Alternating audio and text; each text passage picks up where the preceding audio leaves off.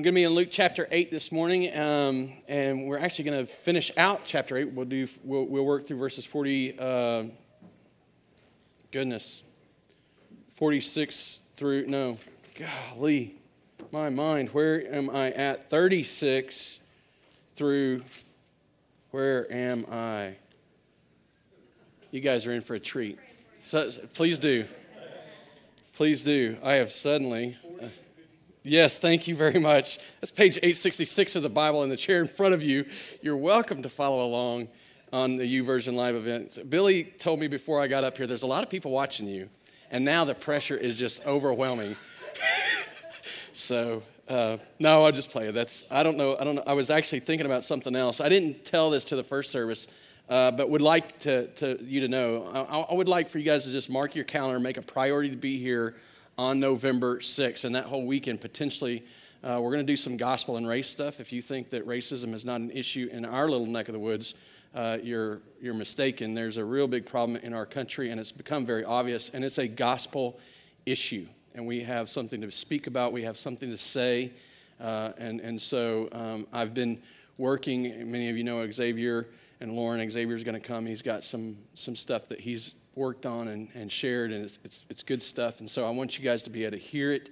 Um, but bigger than that, I'm trying to make some connections in our city with some with some leaders, with some people who can speak to this and just challenge and encourage us, not from just a social standpoint, but from a gospel perspective. And so I would encourage, make a point. November sixth, we're going to take a break from Luke, um, and and I want you to know about it. I want you to be I want you to I want you to be here. And there's going to be an announcement that goes out this week, but I want you to know.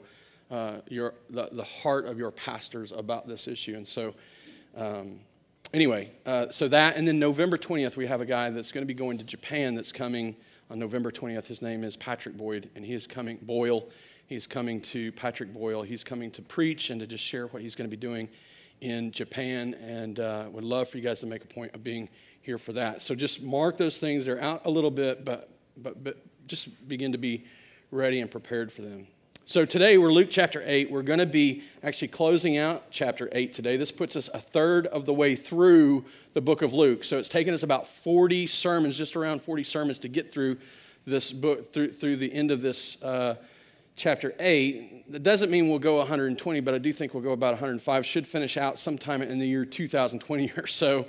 Uh, not, not really. It, it should finish out um, probably about uh, in, a, in just a... just over a year or so, and so it's going to be about one hundred sermons all told.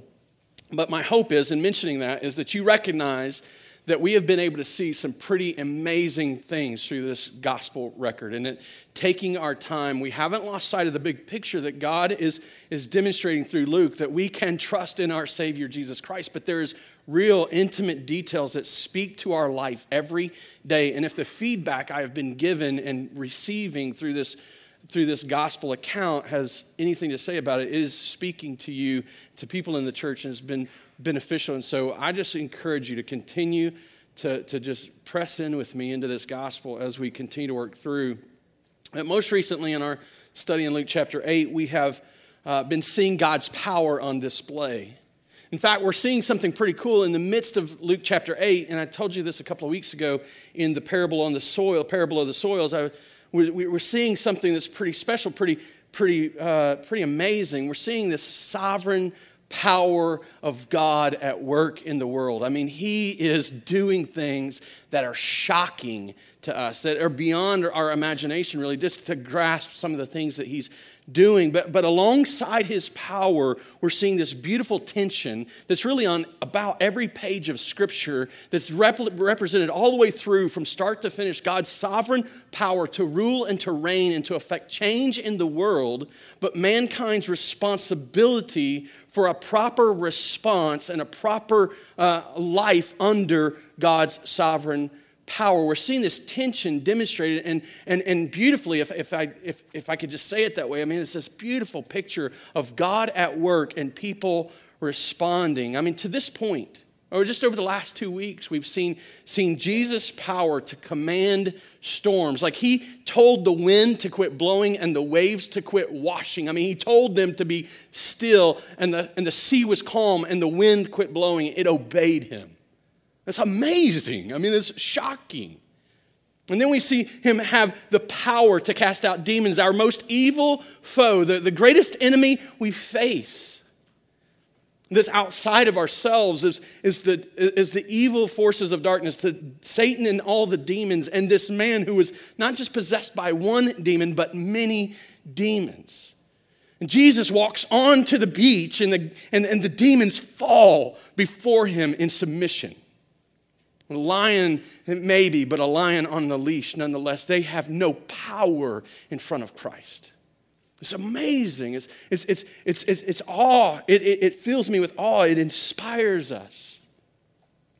Today we're going to see Jesus by his divine power heal disease, cure or, or cleanse. I'm sorry, cleanse impurity and defeat death. We're going to see him do things that, that witness him do things by his power that should just, uh, I mean, just cause us to, to celebrate, cause us to be in awe. But the question is, how will we respond? Like, how will the people that we're going to see today, as he interacts in the world, how, how are they going to respond? How are we going to respond? The truth is, is that Luke has been drawing out this response of Of fear. We've seen it the last two weeks. We're going to see it again today, demonstrated in the text. He's been highlighting this response of fear. The disciples were afraid when the storm was raging. They're scared. They thought they were going to die. And in desperation, they go to Jesus and they wake him up. We're going to die. We're going to die. And Jesus does what he does. And, and when the when, when the seas go calm, when the seas get still, they're afraid, but they're no longer afraid of the storm. They're afraid of their Savior. They're afraid of Jesus. It says they were afraid and they marveled. This fear that filled them because Jesus is more powerful than the storm. So they no longer feared the storm. They feared the Christ. But they marveled. That fear moved to worship, and that worship led to greater faith. They believed in him more fully. They saw his power more completely, and they were able to walk with him more intimately. And then these demons, as Jesus steps out on the out on the beach, and these demons fall before him in submission, and he tells them, "Get out of the man."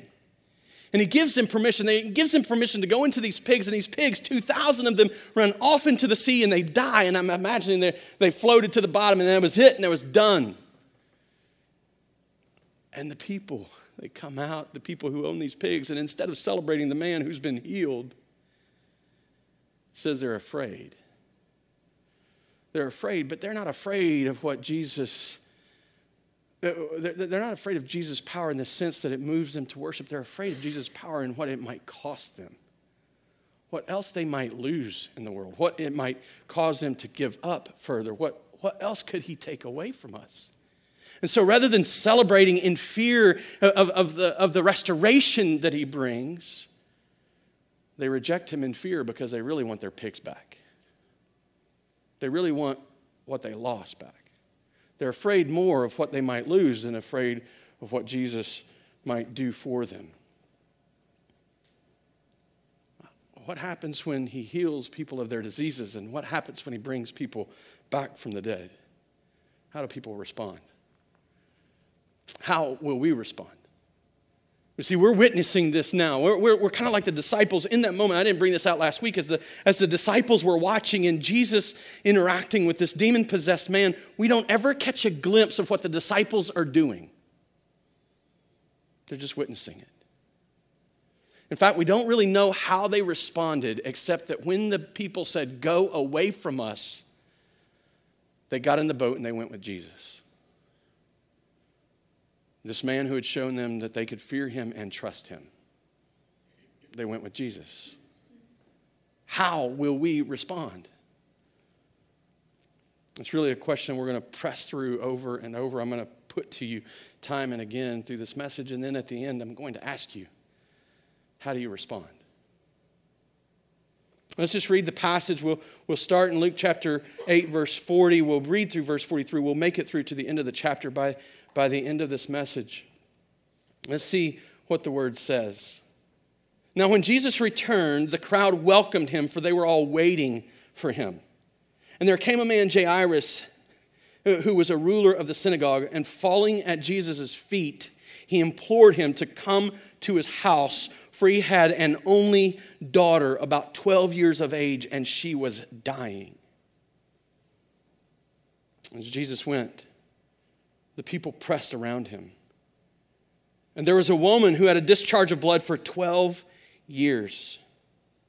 And though she had spent all her living on physicians, she could not be healed by anyone. We're going to stop right there, kind of set the stage, kind of step into this so that we can really witness what Jesus does. So Jesus and his disciples, they had gone across the sea. He delivers them through the storm along the way. He lands on the on the other beach in uh, in in the Gerasenes. He gets out. He's welcomed by, you know, the welcome wagon of that place was the demon-possessed man. He comes down to the beach and finds them, and Jesus d- delivers the man, heals the man, restores his image in the man. And then he's sent away, and he climbs back in the boat with his disciples, and they come back across. At least with our understanding, nothing else happened on that trip until they get to the other side, and they're back in Galilee, and he climbs out on the boat, and here's this whole crowd of people that have been sitting there waiting for him. They've just been sitting there waiting for Jesus to show back up. I don't know what they wanted from him. I don't know what their purpose. I'm, I'm, I'm certain it wasn't completely pure. I'm certainly, it wasn't just all about worshiping him and we just want to be near Jesus. I'm sure that there was pieces of that, that that were all about what Jesus can do for us. But they're sitting there waiting. And there's so many people that when he steps off that the crowds are pressing in and they're, they're rubbing up and bumping him up and it's hard for him to get anywhere. And in the midst of that crowd is this man named Jairus, and Jairus runs down to him. I'm, I'm assuming that because he's a leader in the synagogue that, that people were helping Jairus get to Jesus. And he shows up and he falls on his knees before him. He pleads with Jesus. You see the parallel? The demon-possessed man falls on his knees before Jesus. Jairus falls on his knees before Jesus and pleads. And I hope you sense the desperation. I hope you sense this man full of desperation and despair, and at his end, he's unable to do anything to change his circumstance. He's unable to make a difference in, in, this, in, in this situation. He is desperate. And we know he's desperate because he's a, a leader in a synagogue. He's one of the Jewish leaders, and you know who he's going to? He's going to the very man that the Jewish leaders had already begun to write off. They'd already begun to reject him. They'd already begun to say that he's a heretic, that he has no place in the synagogue, that he has no place in our tradition. This man is not the Messiah. We don't need to listen to this man. In just a few pages, just a few verses, we're going to come to a place where Jesus is later, by the Jewish leaders, later said, hey, are, you're doing all your work by the power of the devil. This is a man who we already know that the, the, the, the synagogue leaders, the other Jewish leaders would look at Jairus and say, what are you doing going to him? What are you thinking going to this man who does work by the devil? He's desperate. He doesn't care what they think. In fact, he's so desperate that he loses all desire to maintain his social standing. And this man that's prestigious, this man who stands and commands others to do things, this man who leads out, falls on his knees and begs. And you can just imagine that he's there begging, tears flowing, completely powerless. Do you sense his desperation? He's got nothing he can do. And why is he so desperate? His only daughter, maybe his only child. We know it's his only daughter. She's twelve years old. Just be entering into our youth group. twelve years old. She's dying.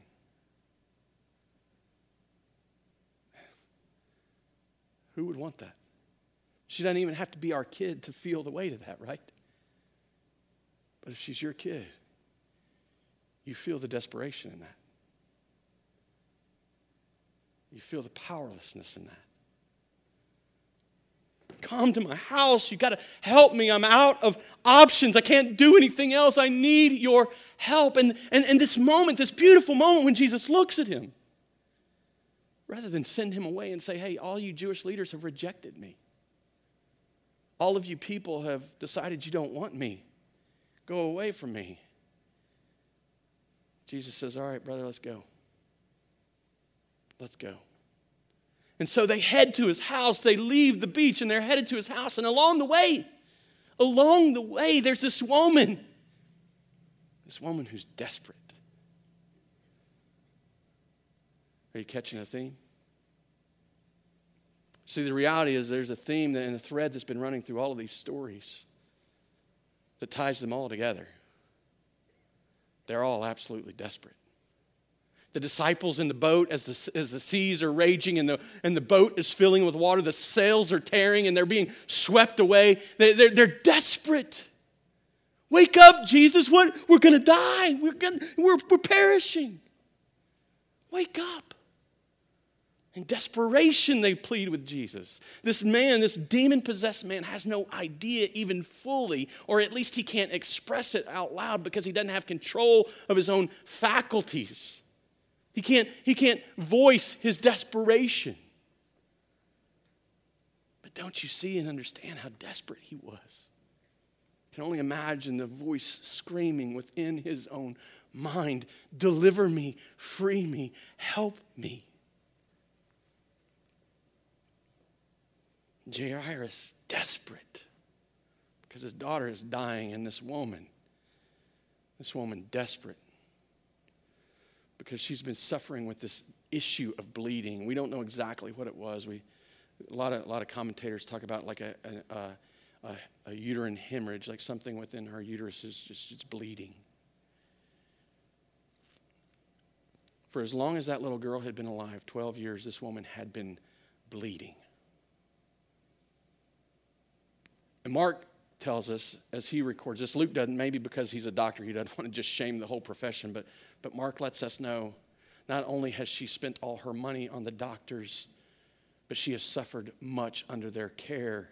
And not only is she not getting better, she is getting worse. Twelve years suffering. And she is desperate. If I could just touch the hem of his robe, if I could just reach out and touch him, I don't even need him to look at me. I don't even need him to see me. I don't need him to say anything to me. If I could just touch him, I know I'd be healed. Do you sense her desperation?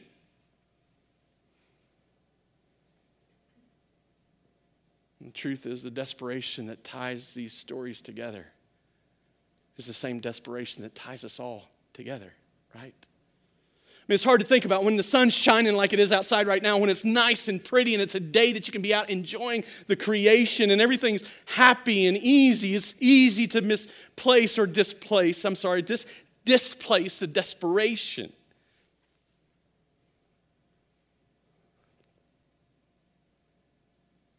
But it's just a veil. It's all just an illusion. And so the reality is, is we don't have the control that we'd like to imagine we have over the circumstances that are coming. We don't have the power to affect the change that we would like to affect in the world. In fact, all of our awareness, all of our ability to see all of the problems lead us to this place of frustration and desperation because we simply can't do anything about it. So we put on blinders and we hide in entertainment and cover it up with moments away, days of rest and unplugging from the world, but we're never that far away from a circumstance that would remind us of our desperation. Life is fragile. And we are much more frail than we like to admit. And I'm telling you, this is from a guy that's got big shoulders and thinks I can handle a lot of things.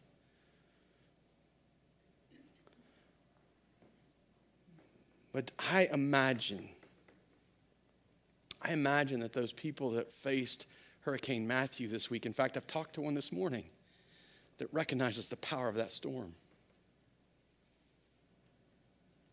I imagine that they understood the desperation that came and the sense of powerlessness that they felt.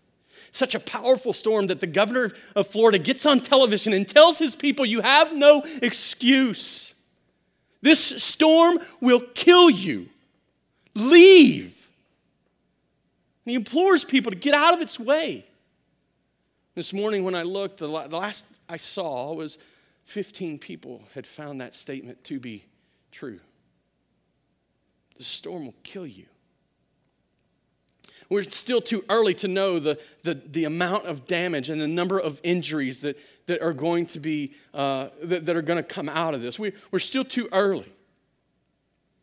But you can be certain, you can be certain they know the sense and the feel of that desperate day. I have a friend, uh, good friends with in high school. He now lives in California, and just recently, just over a month ago, his son and a friend were riding bikes, going somewhere and hang out. I'm not sure where they were going. They were on the sidewalk, and they separated the sidewalk so that there were some pedestrians could could stay on the sidewalk, and one went one way and the other. The son, Caleb, pulled out into the street, and when he did, he pulled out into front of a truck.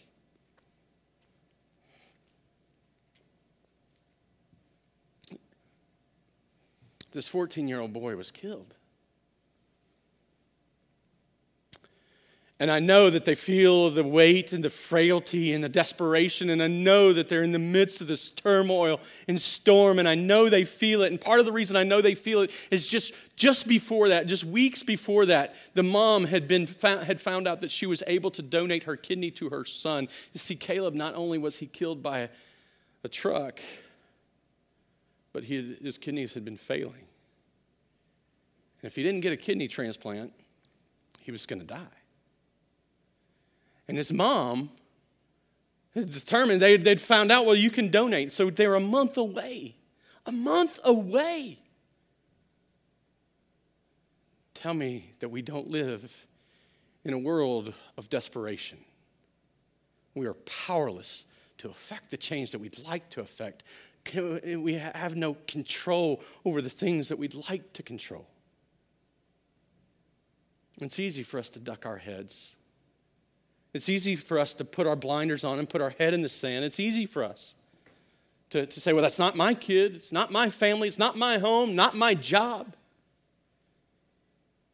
Everything's good for me. There's not one of us that are promised another second, another moment.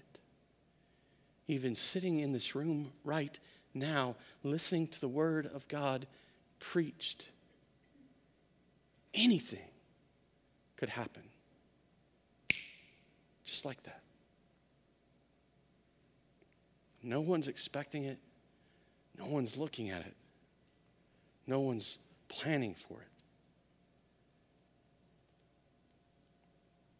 It's not just the circumstances we live in today that are this way.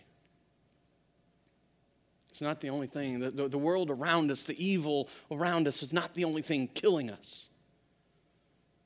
Our bodies, they are not serving us the way God designed them to serve us. I don't know if you all know or not, but recently um, my dad was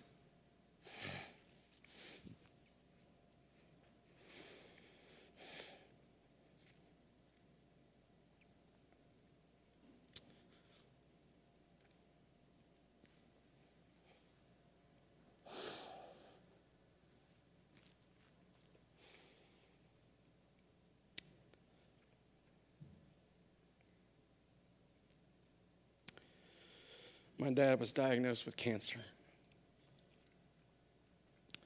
It's inoperable. They're uncertain what the treatment's going to do. Um, the way it was told to be t- told to me,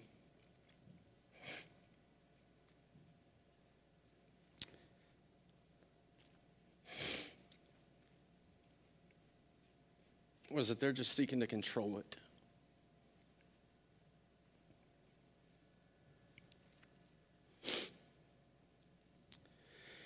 In a way, I'm glad my family is going to face this because they are going to see the frailty of life and be put in a place of desperation. But I know it's not going to be easy. The truth is, we may not all face a disease like cancer, but everyone who is born dies. Unless God intervenes and God stops it from happening, everyone that is born will die. There's a couple times in history in the scripture that we know that people were taken and they didn't face death. And we know that there's a time coming when those who are living will be caught up in the clouds and brought to be with Jesus, and they will not die. But unless God intervenes, everyone that is born dies.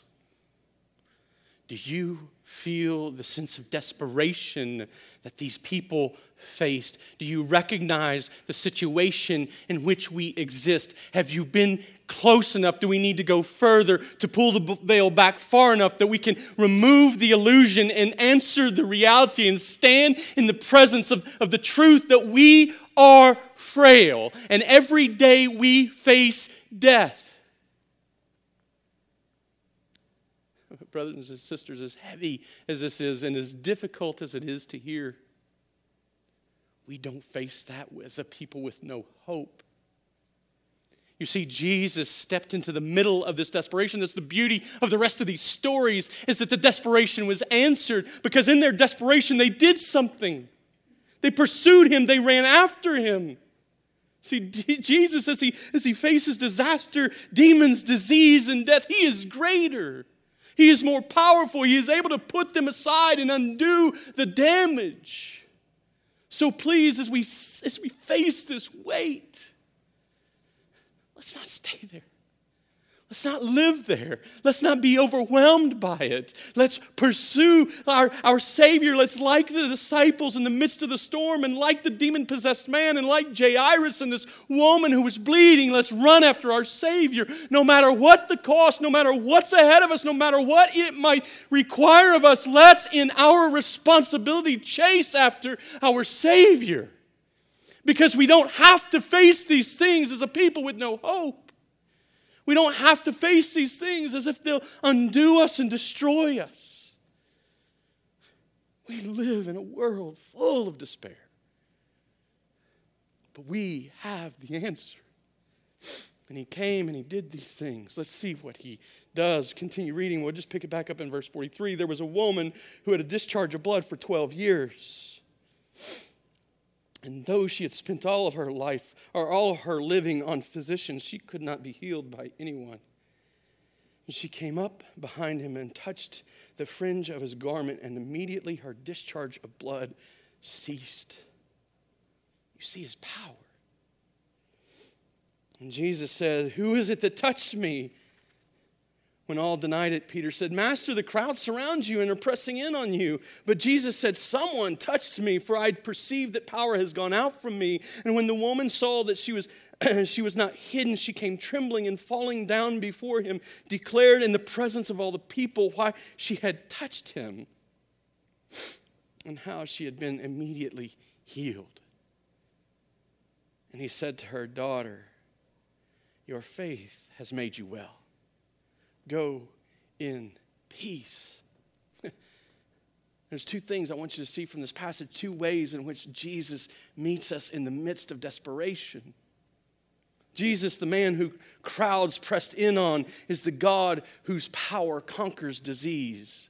You see, he's a man that the crowds were pressing in on. He's a man that was in, who was present with them. He's the man that, that was being pushed and, and jockeyed around by the crowd. He's the man that she pursued in the midst of the crowd. But he's the God whose power healed her. He's the God who made a difference. No, no one, no physician, not all of the technological advances that they had at that time, not all the understanding of the human, human body at that time could take care of this issue. Nothing could fix her. And she was only getting worse until Jesus' power healed her. We don't know exactly what her condition was, but we know she'd been suffering for a long time. And in desperation, she reaches out, "If I could just touch him." And I can imagine that the frustration and the desperation that's building as she presses into this crowd. How hard was it for her to get to him? How difficult was it for her to, to, to reach out and, and touch him? And it's funny, in the middle of that, it's funny to me, maybe ironic is probably a better word. But Peter, Peter, in the midst of all this, Jesus is like, hey, who touched me? And Peter, playing the role of Captain Obvious, he's like, hey, really what you ought to be asking is, who didn't touch you, right? The crowd is pressing. The crowd is pressing. And we could probably learn a lesson from that. There's a reality that maybe some of us speak too quick and we don't fully understand the perspective of Christ and we think of it simply from our own view. Maybe sometimes we ought to stop and listen to Jesus a little bit, because he knows things we don't know and he sees things we don't see and he has an experience that we need to understand. He says, no, no, no, Peter, listen. Listen, somebody touched me. I love what Augustine says at this place, at this point, as he talks about this moment. He t- he, Augustine says that flesh presses, faith touches. Certainly there were people bumping into Christ, bump, rubbing elbows, pushing against him because of the crowd behind him, probably stumbling over one another's feet, probably difficult to walk because the press of the crowd was so tight. But this one woman wasn't just there to rub up against Jesus, wasn't just there to get proximity to Jesus. She believed, and in her faith she knew, if I could just touch him. And when she did, immediately, as quick as disaster can come, immediately she was healed and her bleeding stopped. You see, Jesus, by his power, the God's power in Christ, he conquers disease, but he did more than heal her of her bleeding. He did more than just make her well physically. The reality is, because she was bleeding, she was impure, she was unclean. The truth is that she was separated, segregated, isolated, if you will, from the, the, the core of Jewish life. Everything that happened in the synagogue, all the worship that took place, all the, the ritual and the ceremony and everything that happened in Jewish life happened around the, the, the, the things that happened in synagogue and at temple. And she was totally cut off. The law would not allow her anywhere near it. Because of her bleeding, she was unclean. She was impure. She was cut off from her society. But it wasn't just her society. It was from personal relationship. If anyone touched her, imagine. How many, how many people touched you today as you shook hands, as you hugged, and maybe even as you're sitting next to someone with your arm around them now? Imagine twelve years of no physical touch. If she was married and she had a husband, he couldn't touch her without himself becoming unclean. If she had children, she couldn't hug them, she couldn't tuck them in because of her physical issue, lest she make them unclean. See, this is the second thing I want you to see from this. He didn't just heal her, he cleansed her. Jesus, the man who could be touched, is the God whose power cleanses impurity. See, where everybody else, everybody else, every everyone else that she would touch, everyone else that would touch her, they would become unclean and they would be cut off. They would be isolated until they went through a process of cleansing in a period of time. But Jesus is different. Jesus is no mere man. He's the God who cleanses impurity. See, when she touched him, rather than her impurity flowing towards him, his power flowed towards her. His power made her clean rather than her uncleanness making him filthy. It, it, it went the other way. Everything, everything with Jesus is reversed because his power is so great. He doesn't become unclean. He makes us clean. And the same is true for every one of us. There is no sin too great, no depravity too deep, no distance too far. You come to Jesus, he doesn't get dirty because of you. He makes you clean. This is what he did for her. And had what happened next not happened, she would know and Jesus would know and that would be it. But he cared too much for her to let her sit in silence and let her fade away into the crowd. And he stops. Somebody touched me. Who touched me? And he would not go any further until she came out, knowing that she was found out, knowing that she wasn't hidden. She comes out and she falls at his feet. Again, this picture of his power and the response of people and her coming. And it says she came trembling, afraid, afraid of what this meant, afraid of what might come, trembling. And she tells the story. She tells the story of how she's pushed through this crowd and touched many people and done what's wrong in the sight of society at that time. It was socially unacceptable. But in her desperation, she had no other choice. And she tells the story of her twelve years of bleeding and tells her story of desperation and tells her story of healing. And in the midst of that, he looks at her and he doesn't condemn her and he doesn't cast her out and he doesn't send her away disappointed. He looks at her and he says something. It's the only time it's recorded in Scripture this way, the only time we know he used this word, and he says, "Daughter." You see, Jesus brought her out. He called her out. He asked her to step out and make this confession, not because he was going after her, not because, because he was going to discipline or punish her, because he, because he longed to defend her and restore her. I mean, she was now being brought into an intimate relationship. She's not just some woman that touched him in the crowd. She's daughter. It's not just some woman that was healed of her disease, but she has been made clean. And now everyone in her city, everyone that was there, everyone that could hear him knows she's no longer impure, but she has been restored. In a few moments, at the end of this message, I'm going to I'm going to call for, for, for any of you that have never really trusted in Christ. I'm going to call for you to believe. And I'm going to call for you to step out and go to the back and talk with me if you've come to faith in Christ. I'm not doing that because I want to embarrass you. I'm not doing that because I think it's something that makes us look good. I'm doing that because, like Christ wanted to defend and restore this woman, I want to see you restored in the life of the church. I want to see you see, see God's grace through his people wrapping up around you so that you can stand and feel his presence through his people. No longer walking in secrecy, no longer walking in silence, but stepping out and saying what's scary so that you can know that he's for you and that you can hear him restore you. It's not now, it's in a moment, but I want you prepared. I want you ready. This is what his power does, is it cleanses us and it heals us. It makes us whole. But let's not forget, Jesus wasn't going to heal this woman. He's on the way to heal Jairus' daughter. Can you imagine what Jairus is thinking as he's watching this go on? Can you feel the desperation building? Can you feel the tension filling him? Can you feel the anxiety? What are you doing?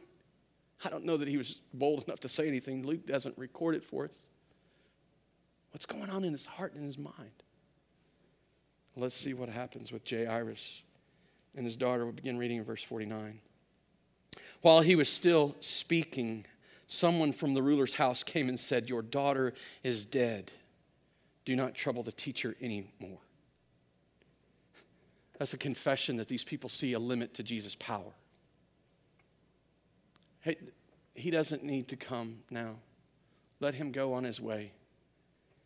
Your daughter is dead. There's nothing that can be done.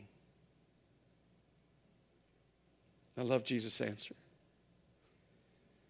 Do, but Jesus, on hearing this, answered him. Verse fifty, Jesus, hearing this, answered him, "Do not fear, only believe, and she will be well." Do not fear losing your daughter. Do not fear death. Do not fear the power that is oppressing you. Do not fear these things.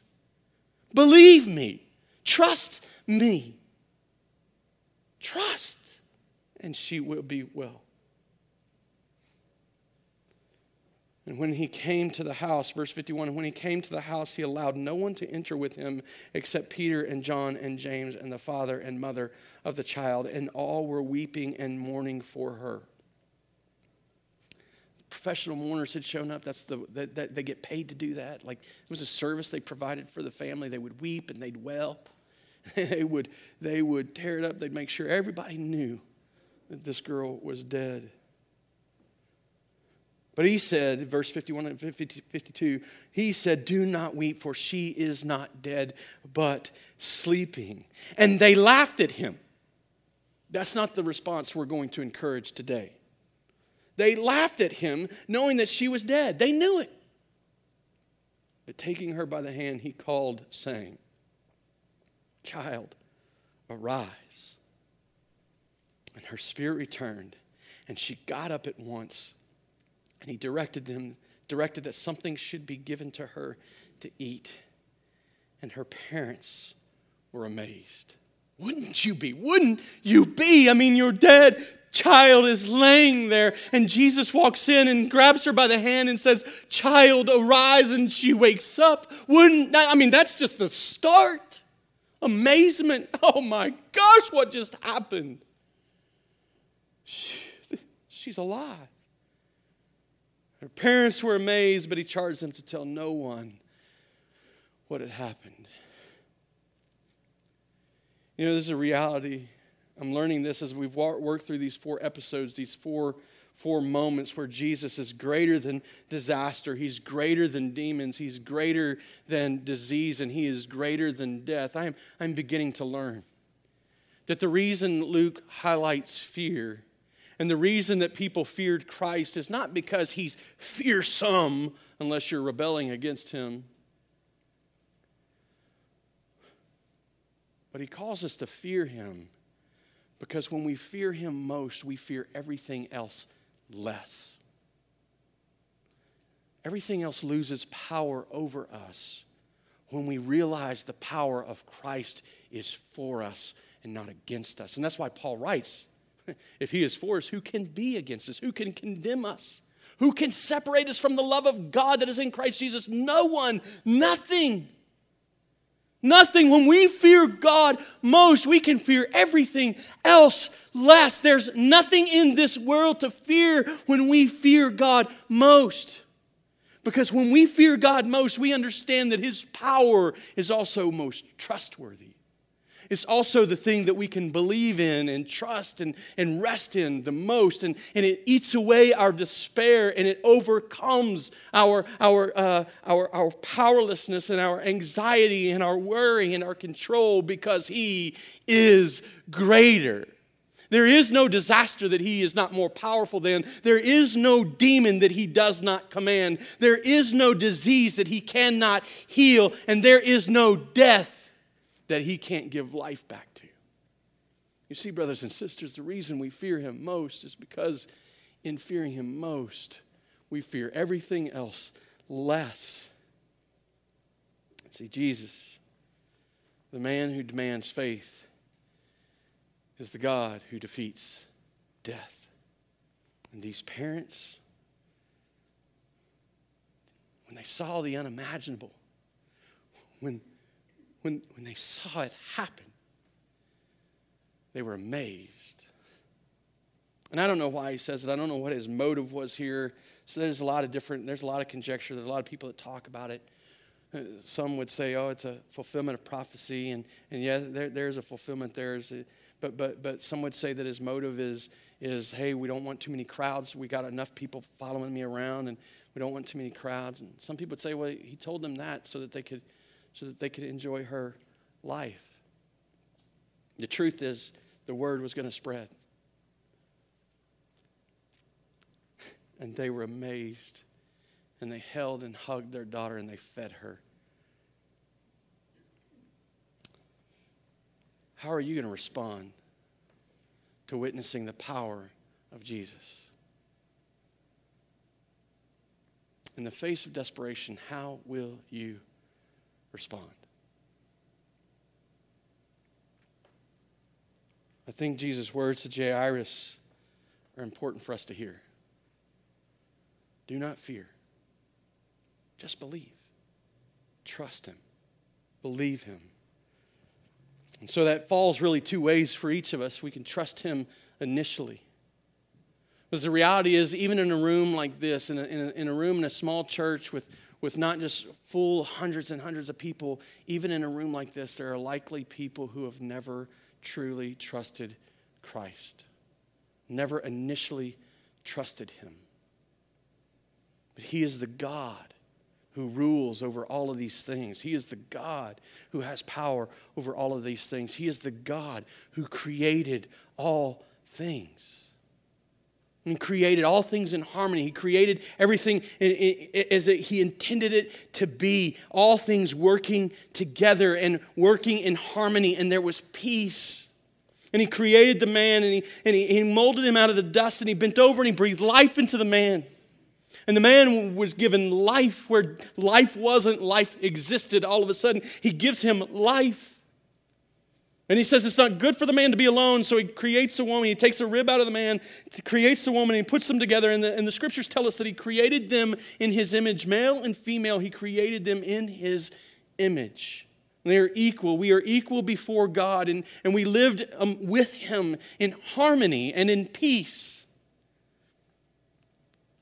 until we rebelled against him. And when we rebelled, evil, disease, disaster, demons, and death became our lot. You see, our sin, we are responsible for the desperation that we exist in every day. God created us in harmony, and now we live in desperation because we are sinners. But God, he wasn't done. He didn't abandon us. He loved his creation. He loved his people. It says that for God so loved the world that he gave his only son that whoever would believe in him would not perish but have everlasting life. He redeems people unto himself. He forgives us of sin. He cleanses us of impurity. He provides us security in the midst of difficulty. And there's a day coming when all of these things, when all of these things will be put away and desperation will be no more, disease and death will never exist again. And he just says, believe. It's not a perfect faith he's looking for. It's not a strong faith he's looking for. It's not an, a, a, a fully informed faith he's looking for. He's, he, he's willing to take any faith. I mean, the, the faith of this woman, the faith of Jairus, they were selfish. I don't want to lose my daughter. I'm tired of bleeding. They they pushed past social uh, social expectation and social standards. They were desperately believing. They didn't know who Jesus was fully. They didn't have a seminary education that made them ready to believe. Whether it's weak faith or, or desperate faith or selfish faith, bring it and place it in a powerful Savior. Bring your weak and imperfect and, and, and incomplete faith and place it in your Savior. Trust in him, and he redeems and he restores. And he puts rest in the place of desperation. And there's a day coming when what we experience in the Spirit will be made real in the flesh, and we will stand in his presence, and we will see him with our eyes, and we will walk with him along a beach, and we will touch him with our hands. And this man who is God will be in his, we will be in his presence forever, along with his Father and the Holy Spirit. Believe in him. If you've trusted initially, let me implore you, let me plead with you to trust increasingly. Because the reality is, in this room, not only are there people who have never trusted, there are are people who have never trusted completely. In fact, I'm, I think I can say there's nobody in this room that has trusted completely. And that's why we still feel despair. And that's why we still feel frustration. And that's why we still feel anger when things don't go our way. And that's why we still feel powerless when we face things that we can't control.